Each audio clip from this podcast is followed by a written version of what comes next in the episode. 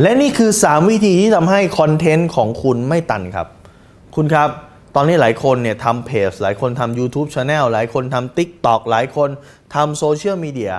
หลาย ๆ แพลตฟอร์มครับ เพื่อที่จะมีคน Follow เพื่อจะให้ลูกค้า Follow แต่ปัญหาที่เกิดขึ้นคือคอนเทนต์คุณตันทำมาสักพักโดยเฉพาะถ้าคุณดูเพจผมเพจผมเนี่ยมีคลิปวิดีโอลงทุกวันนะครับ ซึ่งถ้าเกิดไม่ใช้วิธีการไม่ใช้เทคนิคเหล่านี้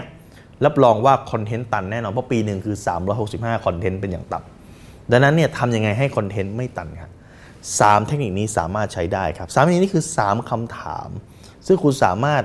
ลิสต์เอาไว้ และคุณหาคำตอบมาเติม แต่ละคำตอบก็คือแต่ละหัวข้อคอนเทนต์ครับคำถามข้อที่ 1 ครับ กลุ่มเป้าหมายที่คุณต้องการดึงเข้ามาเนี่ยเขามีปัญหาอะไร สมมุติว่าคุณทำสินค้าหรือคุณต้องการดึงกลุ่มคนที่เป็น แม่ซึ่งมีลูกหรือครอบครัวซึ่งมีลูกเรียนอยู่ประมาณอนุบาลหรือประถมคุณขายของเล่นก็ได้นะหรือคุณขายสินค้าเพื่อสร้างพัฒนาการ หรือคุณอาจจะเป็นโรงเรียนภาษาอังกฤษโรงเรียนกวดวิชาสำหรับเด็กเล็ก ตอนนี้เขามีปัญหาอะไรครับเออโควิด ตอนนี้ลูกอยู่บ้านไม่รู้จะทำอะไรดีเห็นไหมข้อแรกคุณได้ปัญหาแล้วเห็นไหมครับเด็กตอนนี้ติด iPad ติด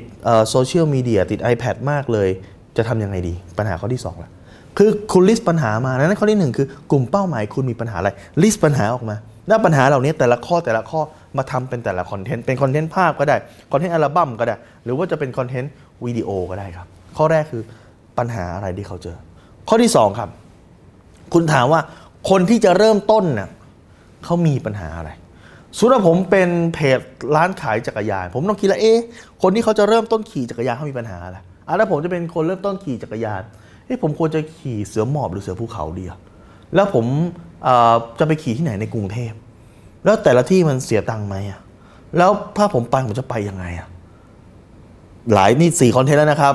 คอนเทนต์แรกผมก็อาจจะต้องทำเปรียบเทียบ เอ๊ะมีจักรยานมีทั้งหมดกี่แบบ เสือหมอบเหมาะกับแบบไหนรูปร่างแบบนี้ควรเลือกจักรยานยังไงนะฮะความสูงจักรยานนะครับ กี่นิ้วนะครับ เห็นไหมนี่คืออะไรครับ คุณเอาปัญหาที่คนเจอช่วงแรกอะที่คนที่เริ่มใหม่ ๆ ที่จะเข้าไปในวงการนี้ใหม่ ๆ เขาเจอเอามาทำคอนเทนต์แล้วใครที่จะเข้ามาดูคอนเทนต์นี้ครับ ก็คือกลุ่มคนที่เพิ่งจะเริ่มเข้าวงการไงคนที่เพิ่งจะเริ่มปั่นจักรยานใหม่ ๆ ก็จะเข้ามาดูหรือ คุณจะทำกลุ่มวิ่งก็ได้ครับ ใช่ไหมครับถ้าคุณจะเริ่มวิ่งคุณจะเลือกรองเท้าแบบไหนวิ่งในสนามไหนดี คุณจะวิ่งบนสายพานก่อนไหมหรือคุณจะไปวิ่งบนสนามเลยวิ่งบนสวนสาธารณะเลย คุณจะไปวิ่งเป็นกลุ่มเป็นแก๊งหรือวิ่งเป็นคนเดียว นี่ก็เป็นคำถามที่คนที่ทำเเพิ่งจะเข้าวงการวิ่งใหม่ๆ เพิ่งจะเริ่มมาหาวิ่งใหม่อาจจะเจอครับ และข้อ3ครับ เป้าหมายสูงสุดของคนที่เป็นกลุ่มลูกค้าคุณเนี่ยคืออะไร สมมุติว่าผมทำกลุ่มวิ่งก็ได้ครับ เป้าหมายสูงคืออะไรสมมุติเป้าหมายสูงคือการวิ่งมินิมาราทอนการวิ่งฮาฟมาราทอนการวิ่งมาราทอน วิธีการเตรียมตัว 30 วันก่อนวิ่งมาราทอนเห็นไหมนี่ก็เป็นหัวข้อคอนเทนต์ละดังนั้น 3คำถามที่คุณต้องถามคือหนึ่งกลุ่มลูกค้าตอนนี้เจอปัญหาอะไร